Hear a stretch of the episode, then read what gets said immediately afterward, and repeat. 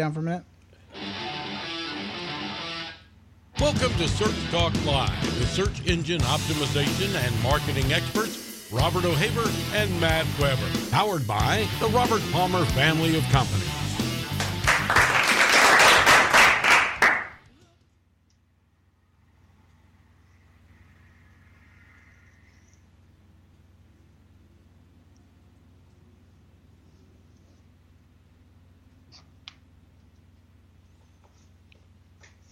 We need the intro.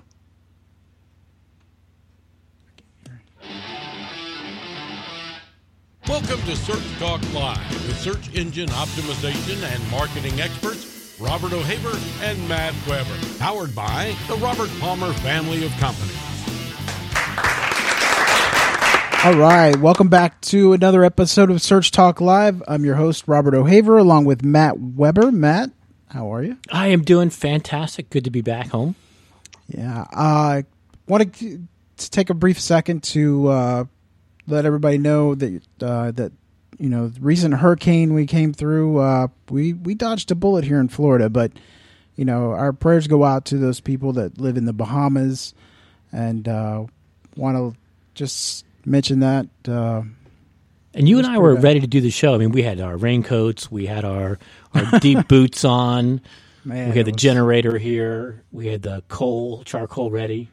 Charcoal for the fire in case of electricity. you know, we had to eat, right? Oh, okay. Yeah, yeah. But last minute we decided to cancel for safety because really Charles didn't want to do it. You and I were in, but Charles didn't want to do it. Yeah. So um, I want to thank everybody for listening to the show. We have a, a huge following and listeners. Uh, we're getting a lot of good comments and emails back saying how much they love the show and and I just want to thank everyone for supporting the show, supporting our sponsors. AHREFs or HREFs. It's A H A A H R E F S dot com. And along with our other sponsors, uh, we really appreciate your sponsorship. And we also want everyone to check out those guys. If you haven't used their services, let me tell you, Matt, you can speak for it.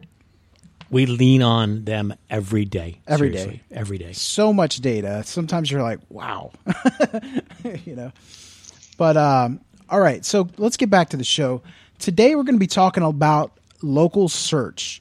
One of the things, I mean, we do harp, we do do quite a bit of shows on this, but um, I think it's really important because there's so many different views and things that you don't get from one person. So I mean, we get we we want to do, you know, at least once a quarter something about local search. So yeah, I think it's one of the least understood parts of search engine marketing. It is. It is definitely. And, and, there's there's so many. You know, I've I still see to this day so many old school techniques that were done like five, ten years ago that just don't work anymore, and, and people don't really understand. I think it's just out of not having knowledge about the topic, you know, or mm-hmm. or, or their the skill set. Um, so and and you, plus you get a lot of website owners that kind of take it upon themselves to yeah. save money and and just you know they find something on the web, and of course everything on the web is true, right? Right. Well, fortunately today we have the man. Yes, yes.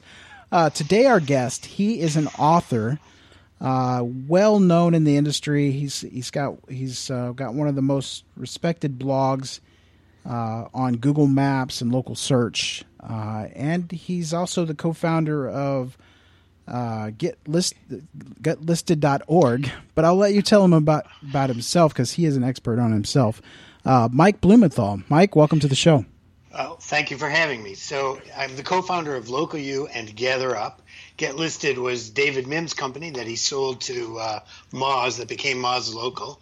I did help him beta test that and certainly helped him sort of conceive of it, but I wasn't a founder of Get Listed. Oh. Um, we did jointly start Local U together, though, so our names are often associated with each other. Local U is a digital training for agencies and small businesses.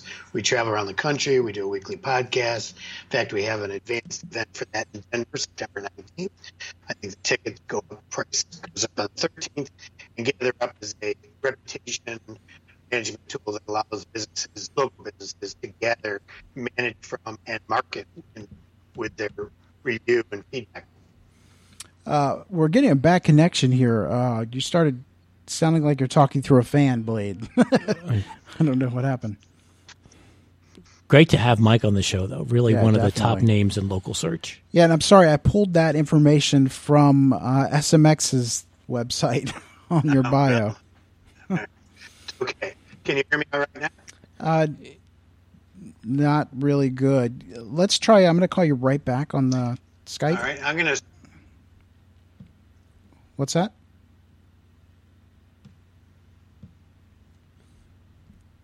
All right, guys. Matt, you want to fill the dead air real quick? yeah, I'd like to tell everybody about an event that's coming up. It is Thursday if you're in the Orlando, Central Florida area.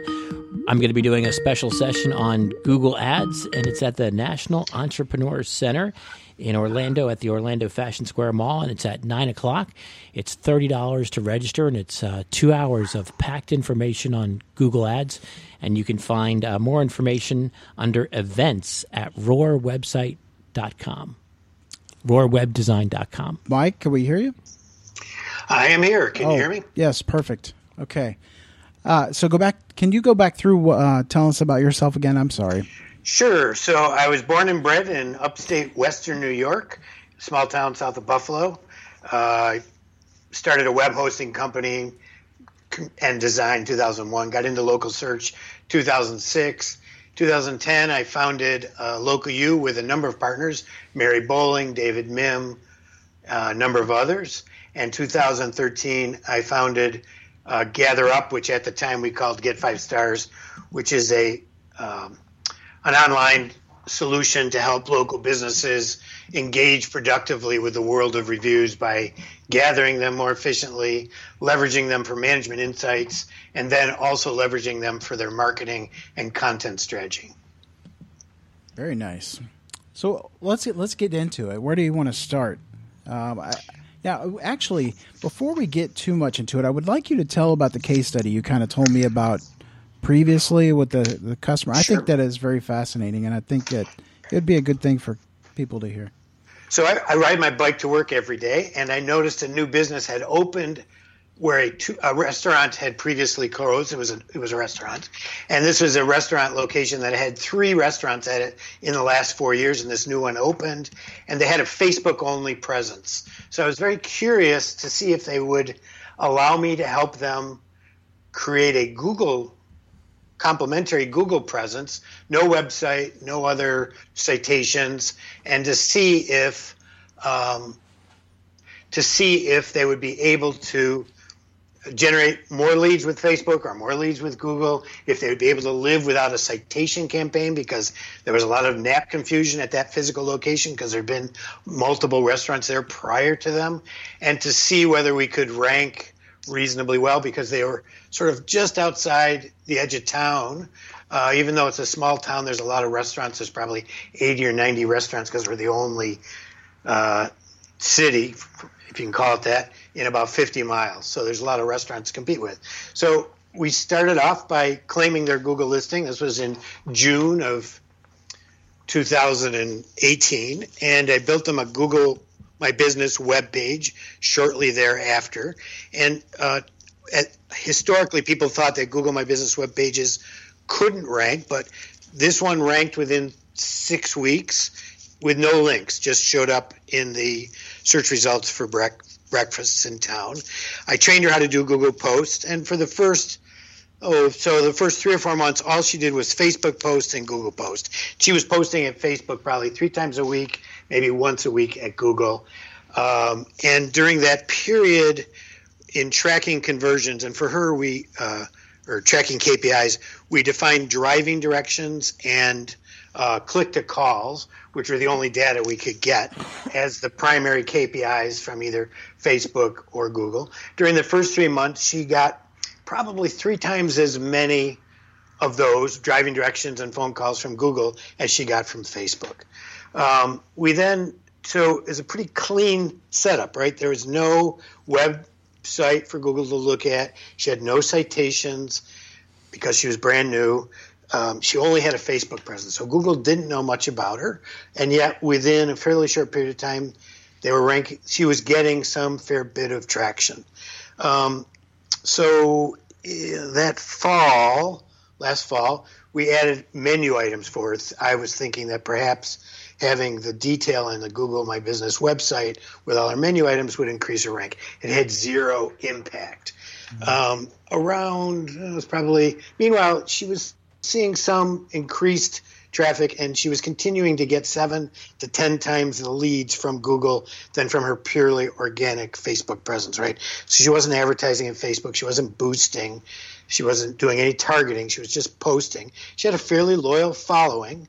Number of people that would share her things was fairly active, but still she wasn't seeing many leads that we could track or that Facebook was, you know, sending to her. Yeah. The menu had zero impact. I thought it would have some impact, but in December, Google added the a little an ability to manipulate the title tag of the website uh, through the Google My Business webpage. It's a single page website. It's very, fairly unsophisticated. No ability to control meta description, for example.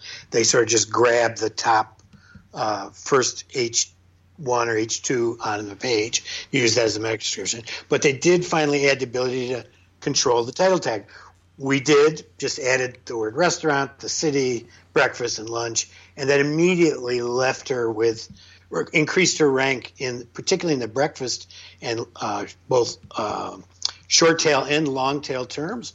Um, it sort of quadrupled her website, her her visibility in in search instantly just by controlling the title tags.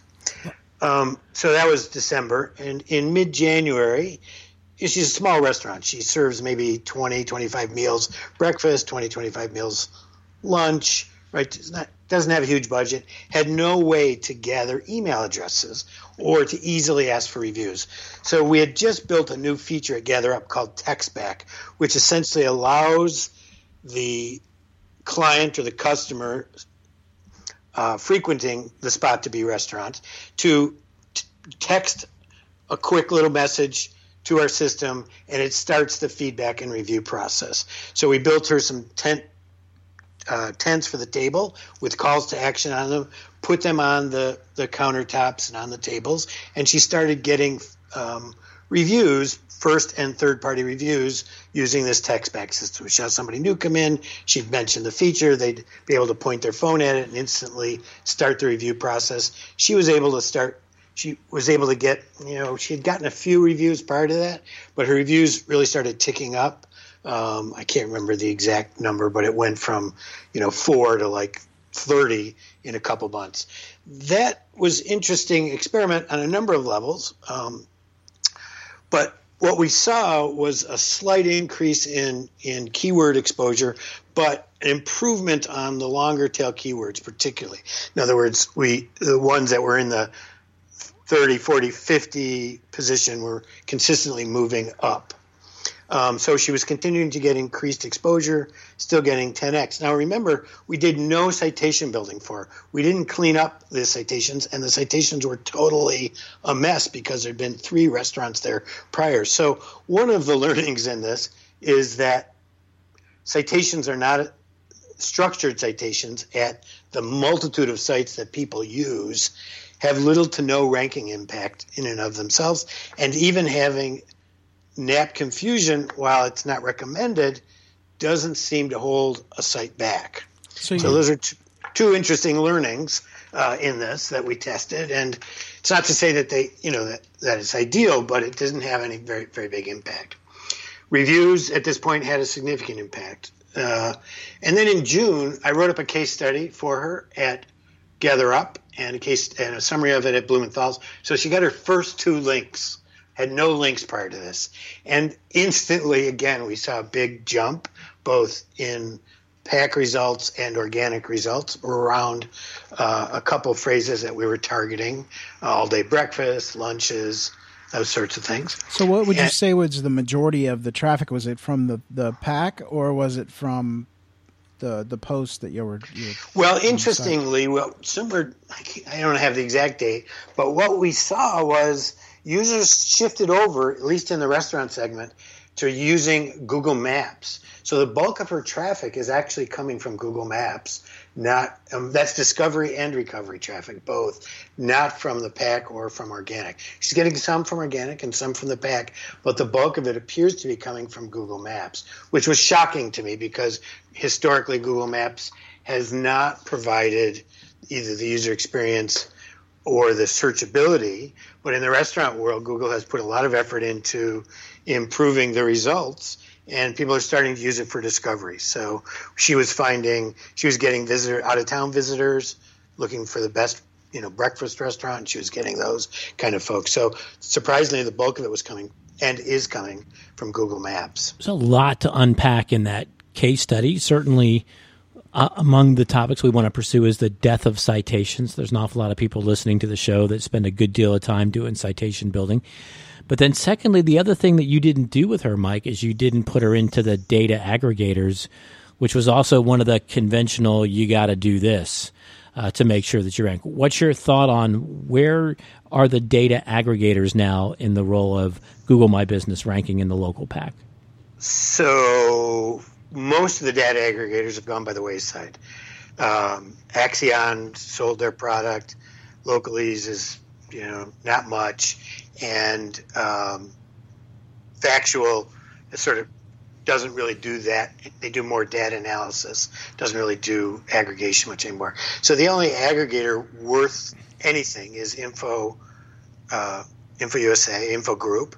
And what I discovered was that through her phone number, through getting a local phone number, she some she showed up there. She didn't even do an entry there. So they discovered her fairly early on. Um, I see Info Group, particularly for new business, as a valuable thing because I know Google still looks at them for validation, uh, not necessarily for rank. Um, so, I mean, structured site I, went back and read a post from 2006 I did on the attributes of a restaurant that was ranking well.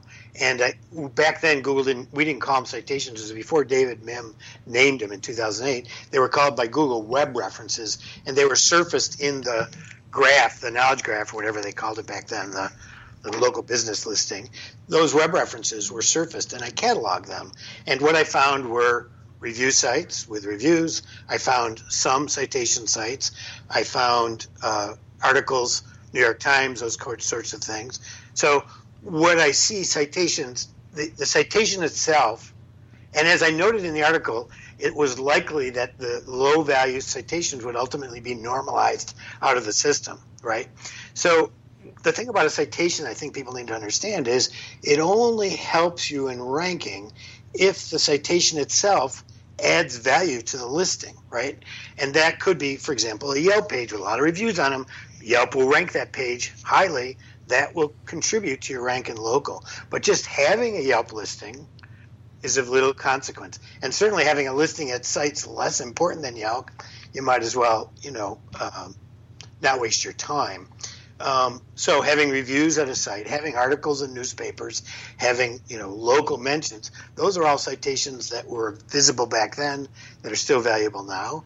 And any citation where you can influence its rank in some way and have it uh, move up in page prominence is a valuable citation. So it's not that citations aren't valuable. But the idea that you're going to pay some subscription fee to feed your listing to 40 directories, it's really a meaningless exercise these days, particularly for single location businesses. So, so it may have value notes. to a big chain because they don't aren't able to keep a canonical list of their locations, so may have value in that sense. Or maybe a company that has a lot of locations change their hours frequently might have value in that sense, but has no value is a ranking tool or very little value. So and yeah. even NAP confusion. So I, I went and I finally last uh, about a month ago, cleaned actually two weeks ago, cleaned up some of the NAP confusion that was out there, the many restaurants that had been at the same location.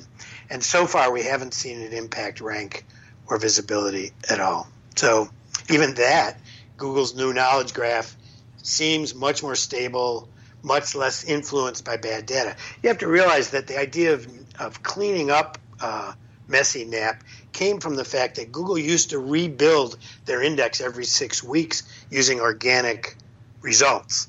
And if you never knew when a confusing citation might influence that new result inappropriately. So the only way you could control that was by making sure they were clean. But after Google switched the knowledge panel, the authoritative nature of that listing sort of became fixed in the database, and it was much less likely that that some errant web listing would goof it up. Yeah. So you know we can't let that go by too quickly, Robert, because in the past three and a half minutes, Mike just really changed the course of local search optimization for a lot of people listening to the show. Sure. So citation building, routine, feeding it to aggregators, less impactful on that. Uh, being fanatically concerned about the accuracy of your NAP, uh, yeah. which many people are still doing, not an impact. I hate messy naps. You always have to change the sheets. I'm just sorry. Okay, insider joke. Well, Mike, let, us go the other way then and say, you know, what? Give us some sense of what are the signals that have increased in strength. You've done a great job of telling what's decreased in strength. What are the signals that are now becoming more dominant as far as local search ranking? Well, there's all, there's all sorts of signals that we can't see from Google when you read their patents. You know, in terms of vis, visitation, Google knows a whole lot more than they used to about where people are going, what they're doing. So that's all hidden from us. But in terms of things that you can control, um, I mean, there's two issues. One, there's rank. The other is conversion. So with I guess it was Pigeon 2014 when Google dramatically narrowed the search radius and essentially only sh- showed most businesses in a radius of a mile or two. Google's going to show your listing within that context of that limited mobile searcher. And in that context, you're going to get shown no matter what.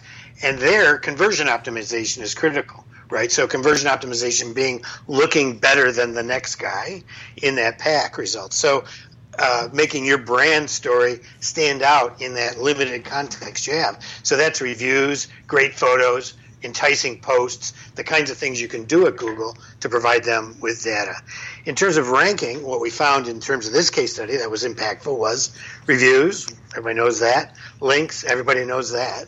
Um, and in terms of expanding reach, reviews and posts seem to expand the sort of long the the, the depth of long tail and the rank of those long tail phrases. Okay. Now we want to get your thoughts on uh, three. Now this is of- a single location case study, so you know these are co- correlations, not causation. But I, I because it's such a clean sort of subject, right, with not a lot of noise.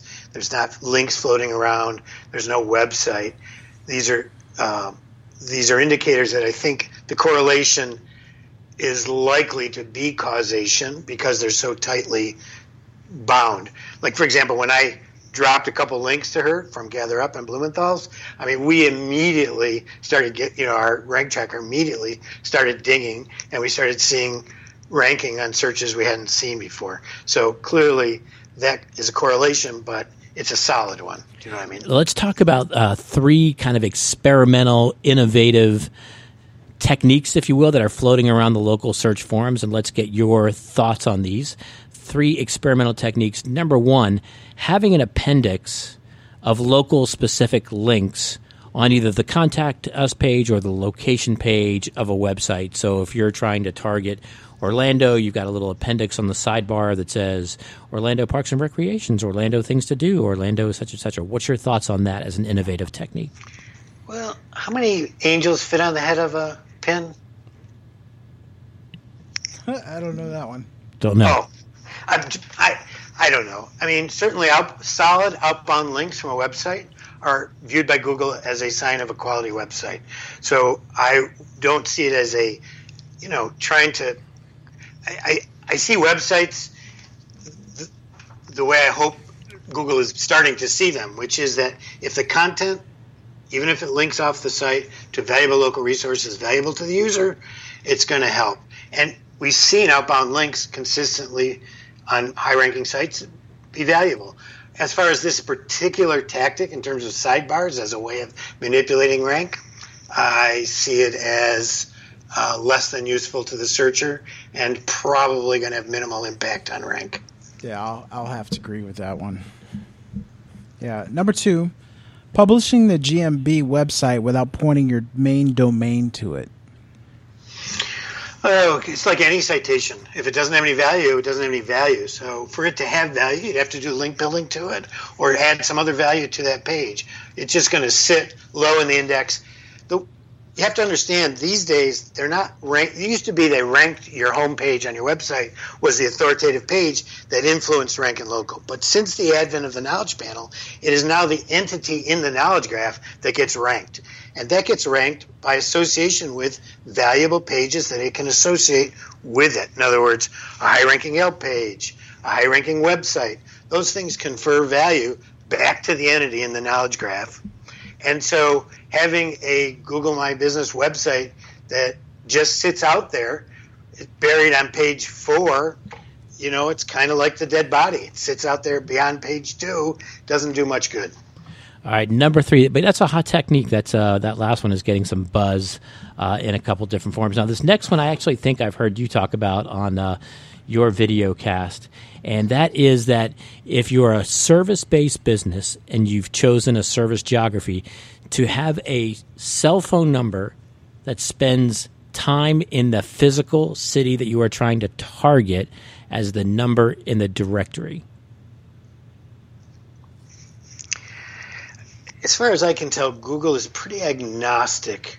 You're saying that the business itself would have a cell phone number that Google could, like an Android, that Google could track around and sees that it's in that geography. Yes. You mentioned that before in the past. Yeah, and there's there's a study, and I thought I might have heard on on your show, but maybe it was uh, Joy's, that uh, somebody had a landscaping business, and they were trying to track that when their client was actually in a particular geographical unit, a city, they were getting more calls from that particular city, theorizing that they were showing up in GMBs for service related searches with that particular city. Next day, he goes to a different city, and lo and behold, he gets more calls from that particular city. So they were postulating that it was because, and it was a service based listing, that the cell phone number in the listing was physically in that city at that time? I have no data on it. I mean, I could only make a guess, right? I mean, it's it's and I, I don't really have a good guess. I'd have to test it, and that's what I'd suggest. Right? If you have a theory, build a good good test. The problem with most tests is people build messy tests, right? And so you want to be careful to try to limit the variables and see what happens. I really can't speak to that one intelligently. I've never tried it. Never don't have any good data on it. Super interesting though, isn't it? If it were true. Yeah, but there's so many variables, you know. I mean, your service area alone, if you have you know, it's just there's just a lot there. But you but you think about how the uh, the data works for, you know, popular times at this location. What's that all based on? It's all based on where cell phones are. It's it's also personalized results. So like if you did that search multiple times from too. your phone, your Google's going to think, okay, well maybe he's wanting to go back to this person because he clicked on him before. That's true know? too. Right. So I mean, there's other variables. Yeah, you're ab- you're absolutely right. Yeah, I I totally agree. And, and Mike, while we're kind of on this this topic a, a little bit, you brought up uh, reviews and the effect that it had in your case study. I think we need to work a little bit about what's the safest way for people to solicit reviews and walk us through a little bit of what are some of the do's and don'ts in terms of incentivizing reviews. Sure. So um, Yelp explicitly prohibits in their terms of service solicitation of reviews. If you do it at Yelp, you're likely to get the red badge of shame. TripAdvisor and Google both encourage you to solicit reviews. Uh, Google's rules are basically um, that you can't incentivize them, and, and so is TripAdvisor. Can't incentivize them in any way. Um, and, and, I just wrote a blog post to GatherUp on incentivizing TripAdvisor. This hotel, this green hotel, uh, had an interesting incentive where they would make a donation to a charitable organization if you wrote a TripAdvisor review. They didn't make any contention that had to be a good review, didn't make it. There was no direct incentive; it was an indirect incentive. I showed to TripAdvisor. TripAdvisor said absolutely against our guidelines. So there is, and what the FTC says about this, which is the sort of ruling national body, is that if you are going to do a review that has incentives, you need to note the incentives in the review, which you can't do at Google and TripAdvisor. You can only do that in first party reviews. So I guess given that re- that that matrix where Google where uh, incentives are you know banned at Yelp and Google and TripAdvisor and the F- and the FTC says you can use them, but you have to make it bold and include the fact that you had an incentive. Then I think incentives are off the table, and to a large extent, I find them unnecessary. I just, you know, we ask, we see a lot of review requests going up. Mike, um, in, we're gonna have, we have to take a break real quick. Hold sure. that thought. Uh, we'll be back right after this message. Sounds good. Today's episode of Search Talk Live is sponsored by. Hey, Robert. You're here early for the show. Yeah, I got a ton of SEO work done this morning, and I got it done way ahead of schedule. Couldn't have done it without Ahrefs. Yeah, so much easier than using multiple programs and having data in a bunch of different places. Plus, being able to see what is holding a page back from ranking in Ahrefs is so much faster than picking through each part myself. Oh, yeah, I agree. We use Ahrefs because it's so easy to teach people at our agency how to use it. Their YouTube tutorials couldn't be better. It's one thing to have a tool, it's another thing to know your team is using it to its full capacity. I don't think there's an easier, more complete tool than Ahrefs. Hey, Robert, why don't you hit them up to be a sponsor of the show? I am way ahead of you. Ahrefs, the official SEO tool of Search Talk Live. Try their new seven day trial for only $7. Go to ahrefs.com. That's ahrefs.com. Your website analytics data probably feels like this but it could feel like this. Making sense of all the website data available to you hasn't been easy until now. Smiolytics transforms your website analytics data into easy to understand memorable photographs. You pick your own photo theme. Smiolytics, S M Y L E Lytics. Like analytics, only happier. And it's free at smiolytics.com. Want to know how your website is doing? Get the big picture with pictures. It's the easiest and most enjoyable way to understand your website data. No charts, no graphs, no cost. Sign up today. Smiolytics. S M Y L E Lytics. Like analytics. Only happier at smiolytics.com. Learning a lot from Search Talk Live, but don't know what specific SEO actions you should be taking on your website? Or maybe you've tried to implement SEO on your website, but haven't gotten the results you were aiming for. We've all been there. That's why we here at Pixel Cut Labs created the SEO Project Planner. It's a one time project where our SEO team runs a full site crawl, overlays data from leading SEO tools, and manually audits every page on your website. We'll use our findings to craft a strategic plan that covers everything from your link building strategy to page level technical SEO and content recommendations. The project planner is perfect for businesses that are serious about SEO and want to hit a home run by leveraging our proven SEO strategy. To learn more and to see pricing for your project, visit pixelcutlabs.com/stl or text STL to 31996. Pixel Cut Labs. Welcome to page 1. Get your questions in on Twitter. Type hashtag Search Talk Live and your question. Now back to the show. All right, we're gonna we're back to the show. Be sure if you have a question for Mike, you can go on Twitter and type hashtag Search Talk Live, and we'll ask those questions live on the show. But uh, Mike, go ahead and finish your thoughts. So uh, incentives are a bad idea all the way around. They uh, the worst thing about an incentive, though, isn't that Google prohibits it or the FTC prohibits it, is that if one of your clients gets suspicious and has a bad experience and mentions that you incentivize them, that goes into a review, then that review is there forever. And everybody's going to question the quality and integrity of your business and your reviews. So it's not just that they're against the rules, it's that other consumers find them, might find them objectionable. And if that gets mentioned, that can really, that'll be there forever, right? That's what they you should. Gotta, that's what they should have is sponsored reviews. but if you're looking to to to grease, you know, I mean, to me, the thing that's the most highest integrity and easiest way to get more reviews is even if you're going to follow up with an email, is you ask them during the sale if it's okay if they send you if you send them an email and they give you their social agreement.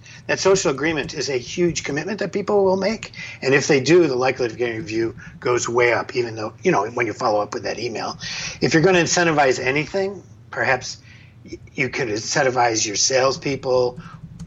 The problem there is you run the risk of it overtaking the sales process and customer experience process. Mm-hmm. So you have to be really careful they don't get you know weird about it and ask 27 times, which has happened to me. And the other possibility is you could incentivize somebody leaving you an email address. Those are legal incentives um, that can then you know be, lead into more reviews. But in, in, both those, you have to be you know you have to be cautious to not compromise your brand. How do you um, how do you feel about uh, automated a system? Let's say you have your your your CR your your content management or not content management. What am I talking about? Your CRM. CRM. Thank you.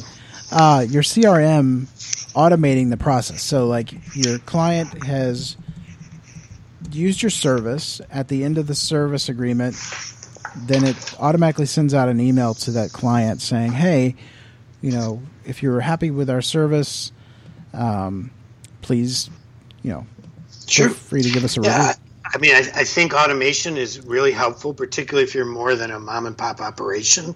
If you have more than one location or more than a couple employees, automation becomes critical, which is one of the reasons we built Zapier and an API into our into GatherUp right. was so that we could automate. And what we find is every industry and every business has a sort of natural flow of reviews, mm-hmm. and just the process of consistently being sure that you do in fact ask is a great contributor to success because reviews are a long haul game, right? They're a three year, five year game. They're not a one month, two month game.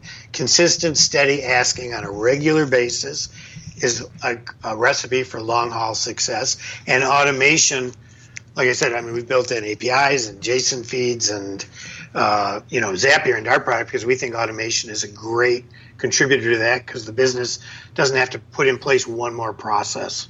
Yeah, very good. All right. Well, before the segment, before the the break, we were supposed to do what is called "Who influences the influencer." Now we want to know you, the influencer, who influences you. Where do you get your information, and and who who's your kind of mentors?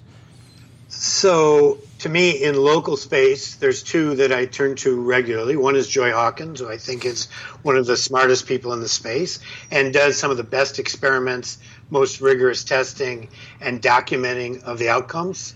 She has a great book. So I, I, uh, Joy is a has be she was sort of a I used to mentor Joy. Now she mentors me. So kudos to Joy. Bill Slawski, when he writes uh, on patents in the local space, yep. is very. I, I, follow him closely. And then I like looking outside the local space because the local space is part and parcel of a bigger environment. So I look at two people regularly. One is Horace Dediu, who analyzes the Apple space, which has a huge impact on local, but he also analyzes the automotive and mobility space, which I think is a big play in local. And then uh, Ben Thompson, who writes Stratechery, which is a very sophisticated analysis of sort of one level up again, sort of looking at the, the, the higher order functioning of Google, Apple, Facebook, Amazon, WeWorks, etc., Uber, those kinds of places. So those are the four that if I could only pick four and go to a desert island, that's who I'd go with. that's a great list. Now, Joy is going to be a guest on the show in yeah. just a couple weeks, Next Mike. Week. So if you want to email us a question that you're sure is going to stump her, just email that out, and we will not tell her it there came is, from you. There is no question that's going to stump Joy. She's really, like I said, I think she is the leading luminary in local these days. You know, I spend a lot of time on reviews.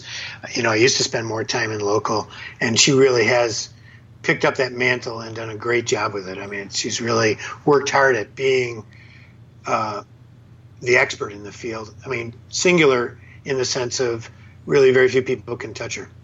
So nice. Joy coming up as a guest on Search Talk Live next week. Next week. Now, Mike, you know we've got a lot of folks listening to the show who took a kind of a set it and forget it stance with their GMB profile.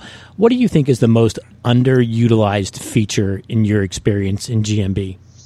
Well, I think there's two, if I can pick two. Um, well, in terms of the most underutilized feature, probably the messaging feature is the most underutilized because Google has sort of screwed it up so royally off and on over the years uh, in terms of underutilized. In terms of benefit, back to this idea of conversion optimization, photos and posts.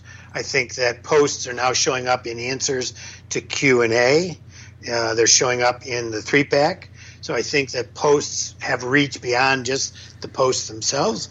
And I think photos, great photos, not stock photography, great photos can have a huge influence on sort of the subconscious decision to pick you over the next company.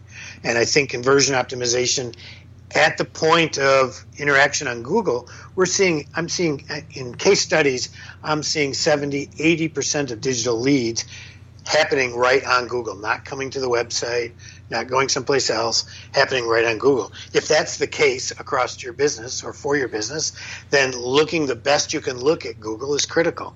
And that's, like I said, photos, posts, uh, and the other sort of ancillary tools that they give you, products and services, etc. But right.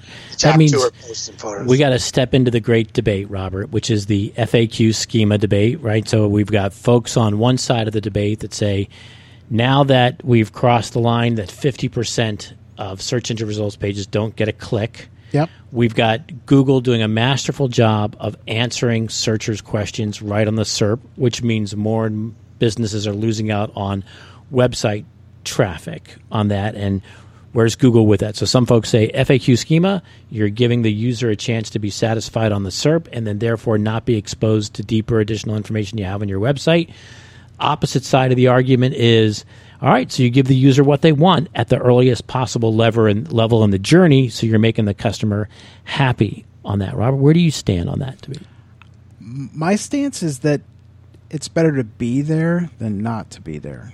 You know what I'm saying? So, given that chance for them to possibly click through to your site, then not at all. I mean, I, I that's that's where I stand. So the battle is going to be elevated on the SERP itself, is in your mind. I which is pretty consistent with what Mike is saying right now. Yes, absolutely. And Mike, is that your sense too when it comes to FAQ schema? Do you land on the side of, you know, if the customer wants the information at the earliest possible point, then give it to them, even though they won't be exposed to your additional messaging on your website?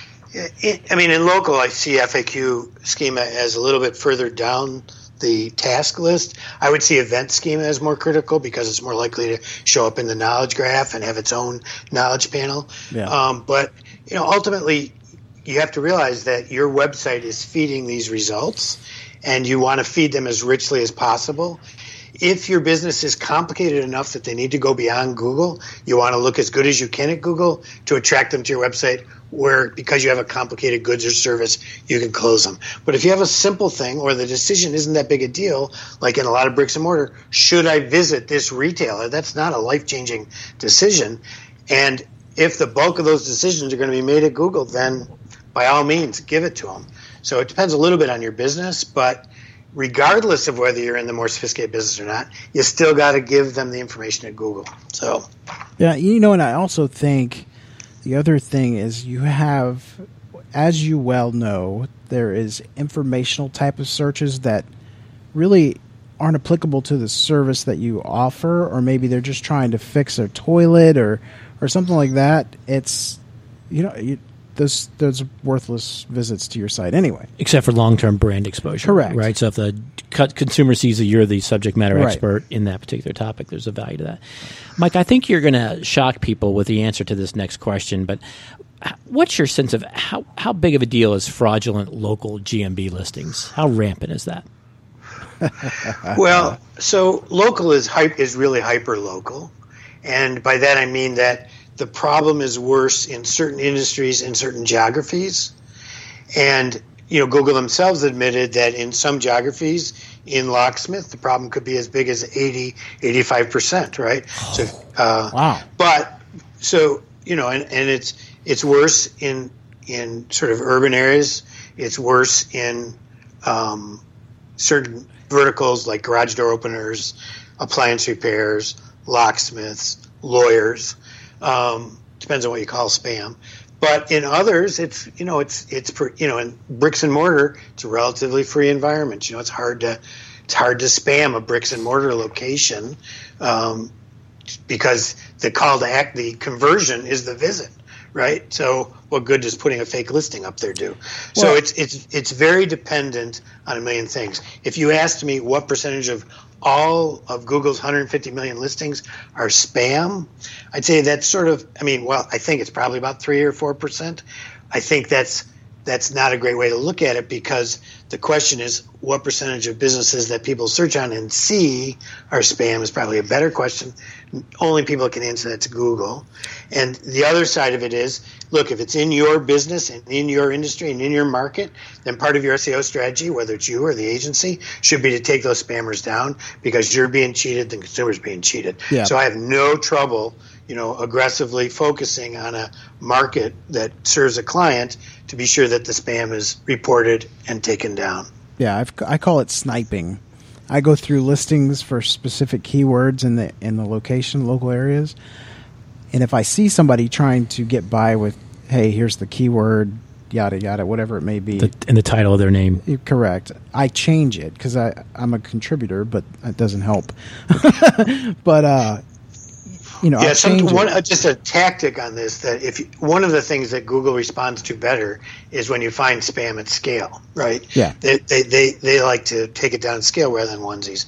So one of the things I've developed, I, I did a blog post on this, but if you go into the local finder not logged in and manage to identify some sort of phrase that frequently seems to be associated with a lot of spam listings, let's say, I don't know, um, locksmith plus city quote Yeah. kind of things. And you go into the you, you click through into the local finder, and then you do an all in title and zoom out. You can quite frequently find massive numbers of these across broad expanses. Then you turn those into Google. You put them into a spreadsheet. You communicate with Google via Twitter, so it's private. Then you have a chance not just of taking your own local ones out, but of taking the broader, having an impact on the broader network. And Google's more likely to respond because you're deal, doing dealing with it at scale. Some of these are so good, people don't even know they're looking at a spam GMB listing. What what are the two or three common indicators of a spammy GMB listing? So when I'm looking, I look for non-brand, you know, keywords instead of obvious brands. So uh, in the title, and then I often click through the reviews. If a lot of the reviews are hidden, the review profiles are hidden. That's a good, you know, those two things together um, are a pretty good sign. And then if you see this pattern of keyword plus city, that's you know a deal sealer. You're dealing with a spam network. But those three things. Now those aren't the only things, but those are quick, high level indicators. And I would say to, to the consuming public, if you're, I wouldn't use Google for locksmiths, garage door openers, or appliance repair because in those verticals, it's brutal. Yeah, and I, and I like your perspective that it is costing you as a business. So you may think, okay, you know, I'm not spammy, I'm not really affected by this problem, but actually you are when you think about the limited inventory of slots available in the local pack, and if one or two or three of those is being taken up by illicit or illegal or unregulated uh, listings, it's pushing you out of one. Potentially, absolutely. And more important, I mean, typically local searches done on a phone within a radius of a mile or two, you're going to show up. It's on the broader searches where you're more likely to be impacted because the spammers have used the city and the the keyword in the title. You're more likely to be impacted on those broader searches, which are happening less and less, but they're still important. And justifiably, a business should be angry about that and defend their turf. My success rate, by the way, it's, for me, it's like less than five percent of the ones that I've contested that I've been actually been able to follow up and see them disappear. I'd say it's less than five percent. Do you have a? Yeah, well, I, I don't track them personally, but I do. I am a member of a reporting cabal uh, where Ooh, we've put together great. four four or five people with high local guide standing that help each other uh, validate and report spam, and that seems to increase the chances of success.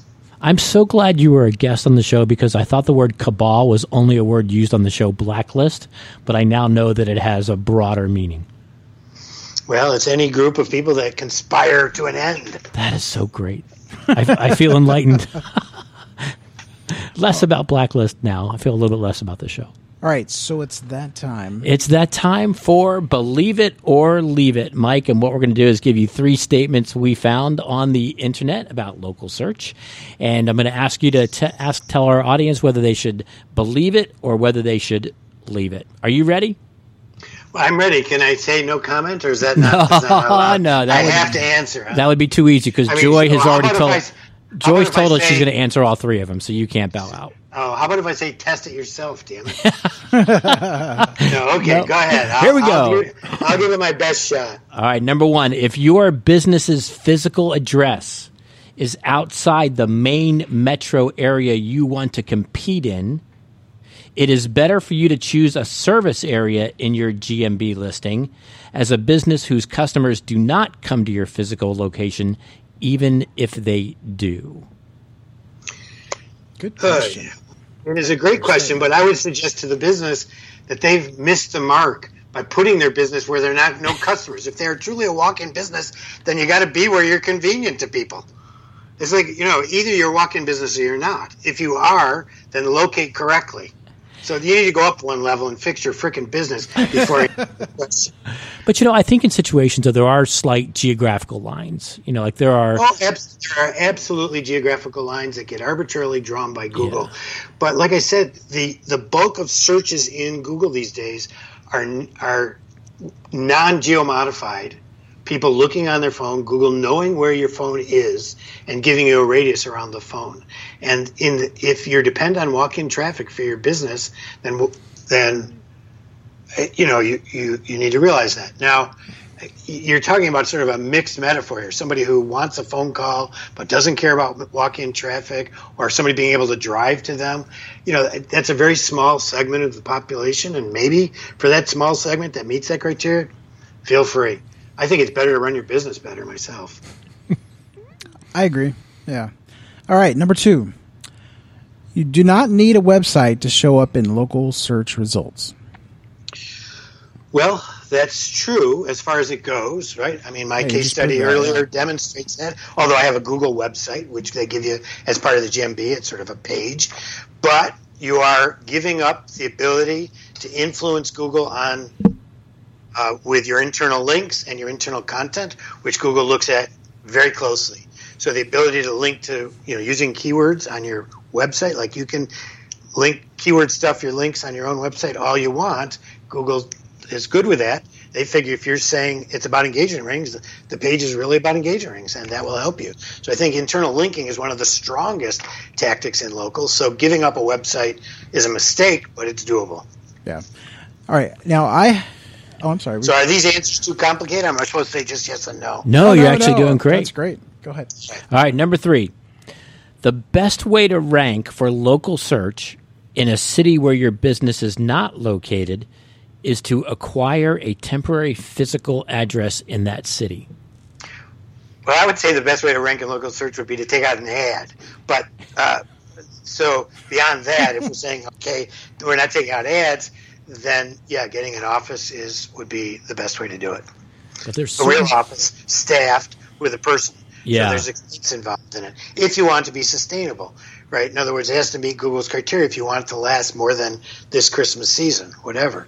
Um, you know, if it's just a short term income thing, you know, you can do it at WeWork. But um, if you really want a sustainable solution, you need a staffed office with a phone number and a sign uh, in the city that you want to do business in. But like I said, you can do it with AdWords and test it. If it works with AdWords, great. Then invest the amount it takes to build a real office.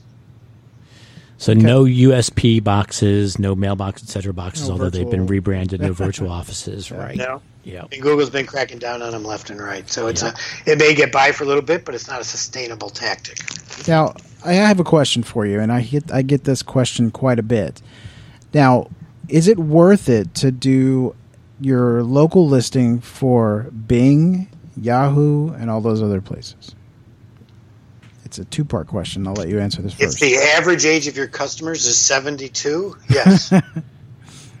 well, you have to think that Bing is is a default on a Windows computer. So- That's right. And who's still using Windows with the default browser? Yeah, right. The average age is 72. So, you know, like I said, if your demographic's older, probably is.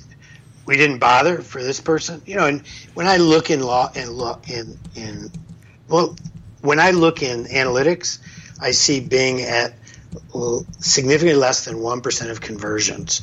These are people that have you know invested in putting in uh, their say claiming the listing at Bing. Um, so you know, less than one percent is up to you. I mean, I think there are better ways to increase your Google visibility by less less than one percent, a whole lot easier, right? Um, so to me, it's an issue of time and money, and those fall to the bottom of the heap in my money time scenario. Okay. Now to the second part of that question. Now, with people, we've covered Google reviews and how important they are the, but I mean, when you have review places like Yelp and Google and Bing and all these other places, Bing, Bing doesn't do reviews. Okay, yeah, they aggregate that. Um, have multiple sites where people place place reviews. Lawyers have lawyer.com and all this other place where they get reviews. What would you tell somebody to to get reviews on all these places or focus on one? So, uh, here's the longer story, if you don't mind. The longer story is the general review site. They were 11 of them or 12 of them in 2009. Now there's three general review sites, maybe four, depending how you count them. Right. So there's used to be super pages and yellow pages. They still take reviews. Yeah. Now there's Google, Yelp, Facebook is sort of half-assed. Better Business Bureau, very half-ass. So there's really two general review sites. You can't ask for reviews at Yelp, and if you try, you're going to get your hand slapped. So at least Google. So there's one there. But in, in the verticals, there are, you know, most verticals, there's one or two review sites. And what you see happen uh, in in is that Google will, if you get a few reviews at these sites, Google will elevate those pages to the first page of the brand search result. So I do believe picking one or two vertical sites is useful for lightweight efforts. I don't think you should put a lot of work into it. But to me, the most important thing beyond, say, Google and one vertical site is your own site. I think getting your own reviews is the unheralded technique of this time frame because you get one, you get stars in the SERPs if they're done correctly with rich snippets. So you get increased conversions at Google. They show up in the Google Knowledge Panel as reviews from around the web on many searches. And they also provide social proof and content for your website. So to me, it's Google, your own reviews, and some lightweight focus on a vertical so that you at least look good there so the brand story looks good. You fill out the reviews from the web with two or three sites uh, so that people looking at you get a consistent story. So it's Google your own and one or two verticals sort of mixed into the mix on occasion. Great answer. Hey, Charles, Powerful. are you getting all this? Charles is our sound engineer. He owns the studio that we do our show from uh, called Heat Labs in Orlando. Uh, but one of the things we did is I, he, you know, I ran across his. I found him from Google My Business, but he he's one of those guys that set it and forget it. But uh, once I walked him through it a little bit, he had added photos and all this other good stuff, and he started getting more and more calls. So I was like, and he has yet to add photos of us, by the way. Right? I mean, I, I just find that as He's a major pulling out slam. his phone right now. Yeah, that, that, may that may affect your conversion optimization negatively. Mike, have you seen us? I'm only guessing. and guessing well, my friend. Yeah. All right, well, we are just about at the end of the show. It's time for the tattoo. It's time for the Search Talk Live tattoo. Mike, we're looking for your most powerful, most succinct piece of advice for our listeners about today's content. Conversion optimization rules. Wow. Ah, okay. That's pretty good one. I like it, and because I think Mike talked about the perspective of optimizing for conversions on your GMB and on Google, which is a, a segment we haven't heard people really explore that deeply. That was great. Yeah. So, Mike, I want to thank you for being on the show. If you could tell everybody how they can reach you, where your articles, where you post, and where you're going to be, uh, appearance sure. wise, and that type of stuff. So, public presentation September 19th, Denver, part of the local U crew, which includes Joy is speaking, Joy Hawkins, Cindy Krum, Mary Bowling, um, David Mihm, great speaker lineup. September 19th in, in Denver. Um, and that's uh, the only public speaking I'm doing. I'm doing a number of private ones. In terms of blogging, uh, blumenthals.com forward slash blog, localu.org. I do a weekly podcast um, there and a weekly uh, email list there. And then I write about reviews at gatherup.com forward slash blog if you're interested in review specific content. And then biweekly, I do an article at Street Fight Mag with David Mihm, sort of a big look at uh, sort of a 10,000 foot view of the industry, of Google, of the issues that agencies and businesses confront. Mike, I just want to mention before we close that so far in this past hour, I've learned that you have an article at Street Fight magazine, and also you're speaking at Duct Tape Conference. It's it's painting a different picture than I had of you before the podcast. Ah, well, I'm not sure. like you, fortunately, you can't see my real picture, so uh, it may be disappointing in reality. Well, awesome job, Mike. We really enjoyed having you as a guest, and you were immensely informative. Yes, thank you very much. Well, thank you very much. And uh, people can also reach out to me. My email is mike at gatherup.com. I uh, are you on Twitter? Glad to answer. I'm on Twitter. M Blumenthal on Twitter. So okay. Uh, email or Twitter. Feel free to reach out to me. All right. Well, thanks a lot, Mike. Guys, thank you for having me. You're welcome. All right, guys. Well, thank you for listening to the show. Be uh, mark this down on your calendar. Uh, I want you guys to be ready. We have Joy Hawkins next week, uh, followed by Keith Goode. He's the head of Google or head of Google. He's the head of search at IBM. Uh, and the following week, we have our good friend John Mueller from Google. Wow. Uh, he is the search web. What is it? Webmaster Trends Analyst at Google. I might He's, come to that one. I hope you do. so uh, get your questions ready. Again, you can go to Twitter and type in hashtag Search Talk Live uh, with your questions. I think a lot of you are going to have good questions. I want to have some questions that you know. I listened to his po- his videos and his uh, he kind of took over the reins from Matt Cutts back in the day, but um, but I want to ask him some rare questions. You know, Absolutely. something that he doesn't get all the time. You know, and he kind of threw the gauntlet down when he emailed you. He said, "You know, we've got some new stuff coming out, and people typically ask me about the new stuff." Yeah, I was like, exclusive stuff. Yeah. It's going to be cool. But anyway, that's stuff to look forward to. He's going to be on the first of the month. Uh, and obviously, next week we have um, Joy, who's going to be on on the 18th. And then the 20, or not the 18th, I'm sorry, the 17th. And then the 24th, we have uh, Keith Goode. And uh, yeah, lots of great content coming your way. Uh, so mark it on your calendar, and we'll see you next week. Thanks Bye, for guys. listening, everybody. Bye bye.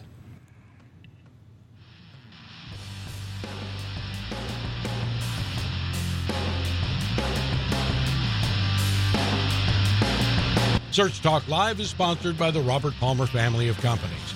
If you have questions for Search Talk Live, or you're interested in being a guest or a sponsor of the show, email Robert at searchtalklive.com. That's searchtalklive.com.